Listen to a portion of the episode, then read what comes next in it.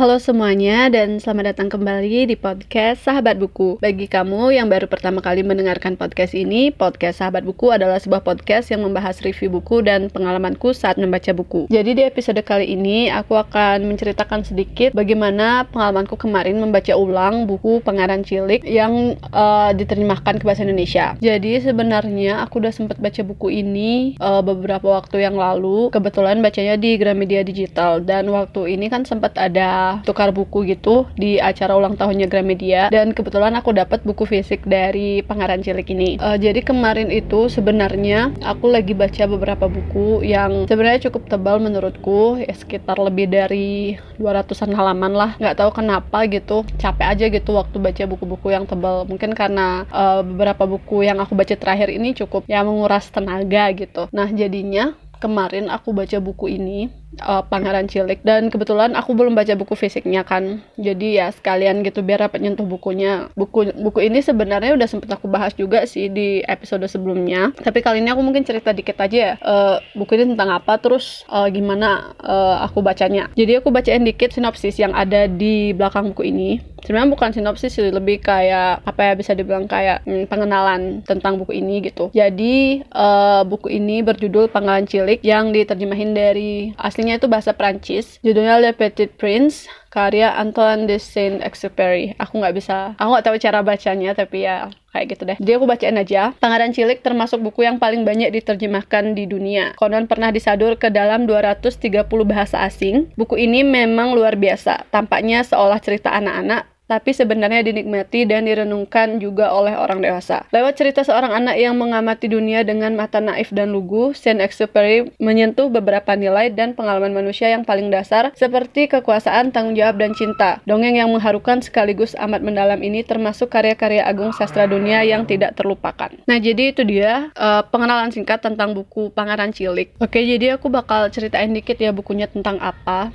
Jadi buku ini diawali dengan kisah seorang anak yang menggambar seekor gajah yang dimakan sama ular. Tapi ntar orang-orang bilang bahwa gambarnya itu adalah gambar topi dan walaupun dia kayak gambar isi tengahnya juga, tapi orang-orang tetap uh, bilang kalau itu topi gitu dan dia tuh menganggap orang dewasa itu orang-orang yang mungkin kayak nggak memahami dia gitu. Tapi setelah dia dewasa bahkan dia sebenarnya juga jadi orang yang cukup membosankan gitu. Dan nantinya dia bakal jadi pilot. Dia nanti akan terdampar di gurun Sahara. Nah habis itu nanti dia akan ketemu sama pangeran cilik yang rambutnya pirang agak kuning kuning emas gitu. Dan nanti di sana ceritanya bakal ngalir banget ke gimana sih perjalanan si pangeran cilik ini gitu. Dia akan bertemu dengan banyak orang gitu di sana. Jadi setiap orang yang akan dia temui nanti bakal memberikan cerita-cerita yang istilahnya gimana aku bilang ya kayak cerita-cerita berbeda yang di sana dia bisa dibilang ngebuat kita mikir gitu ceritanya. Misalnya nih kayak ada di halaman 32. Di sana diceritain tentang bunga-bunga yang berduri gitu. Terus si pangeran cilik itu bertanya, apa sih guna uh, dari duri-duri yang dimiliki sama bunga-bunga itu? Padahal walaupun dia punya duri,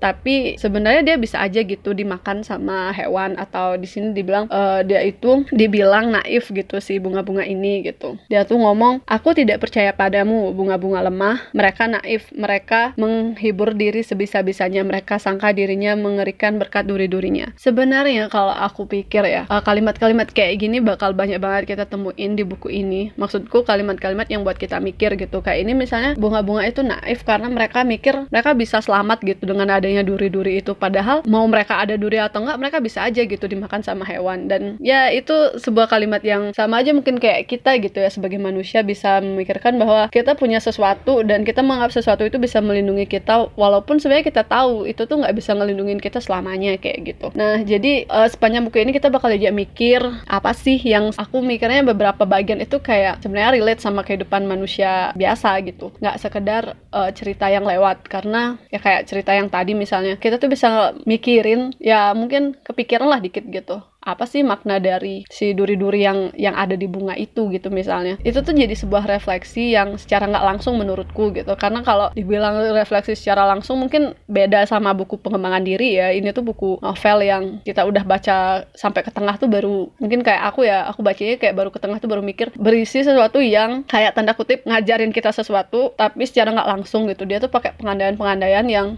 mungkin sebenarnya siapa tahu gitu penulisnya juga nggak kepikiran untuk uh, istilahnya ngejadiin sebuah topik tuh jadi di, diandaikan dalam sesuatu dalam buku ini gitu. Mungkin emang itu asumsi kita aja atau asumsi aku aja gitu misalnya. Maka dari itu aku bilang buku ini tuh menarik gara-gara kita tuh bisa diajak mikir gitu. Entah itu dari perspektifku sendiri atau perspektif teman-teman mungkin bisa beda gitu. Jadinya uh, buku yang sama bisa menghasilkan istilahnya kayak semacam output abis kita baca ini tuh bisa jadi macam-macam gitu. Ada yang mungkin bacanya biasa aja atau ada yang kayak dibuat mikir gitu. Kalau aku sih kemarin rasanya dibuat mikir. Sebenarnya ini isinya bukan bukan masalah tentang perjalanan si pangeran cilik aja gitu. Tapi gimana dia ketemu orang-orang misalnya kayak ketemu raja yang yang aneh gitu yang menganggap semua semua orang yang datang ke dia tuh rakyatnya. Atau enggak dia ketemu sama si sombong gitu yang dia tuh suka menyombongkan dirinya gitu. Itu tuh nggak nggak sekedar cuma lewat doang gitu orang-orang itu. Tapi gimana si pangeran cilik yang lugu yang mungkin istilahnya kayak kalau kita lihat tuh polos banget. Ketemu sama orang-orang yang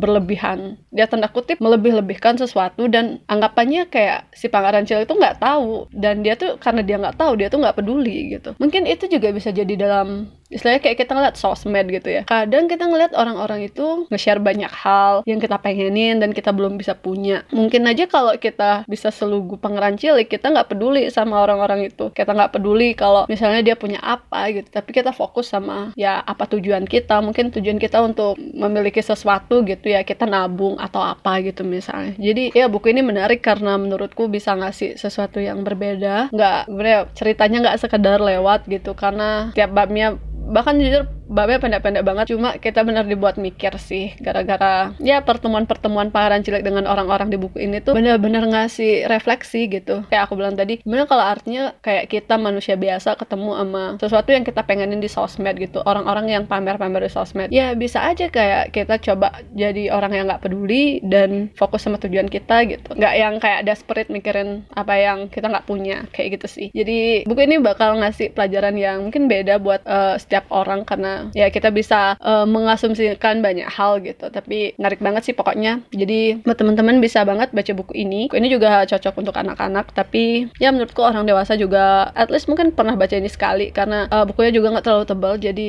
walaupun tipis kayak nilai yang ada di buku ini juga bisa tetap buat ajarin kita sesuatu gitu. Jadi mungkin itu aja untuk episode kali ini. Terima kasih telah mendengarkan dan sampai jumpa di episode selanjutnya.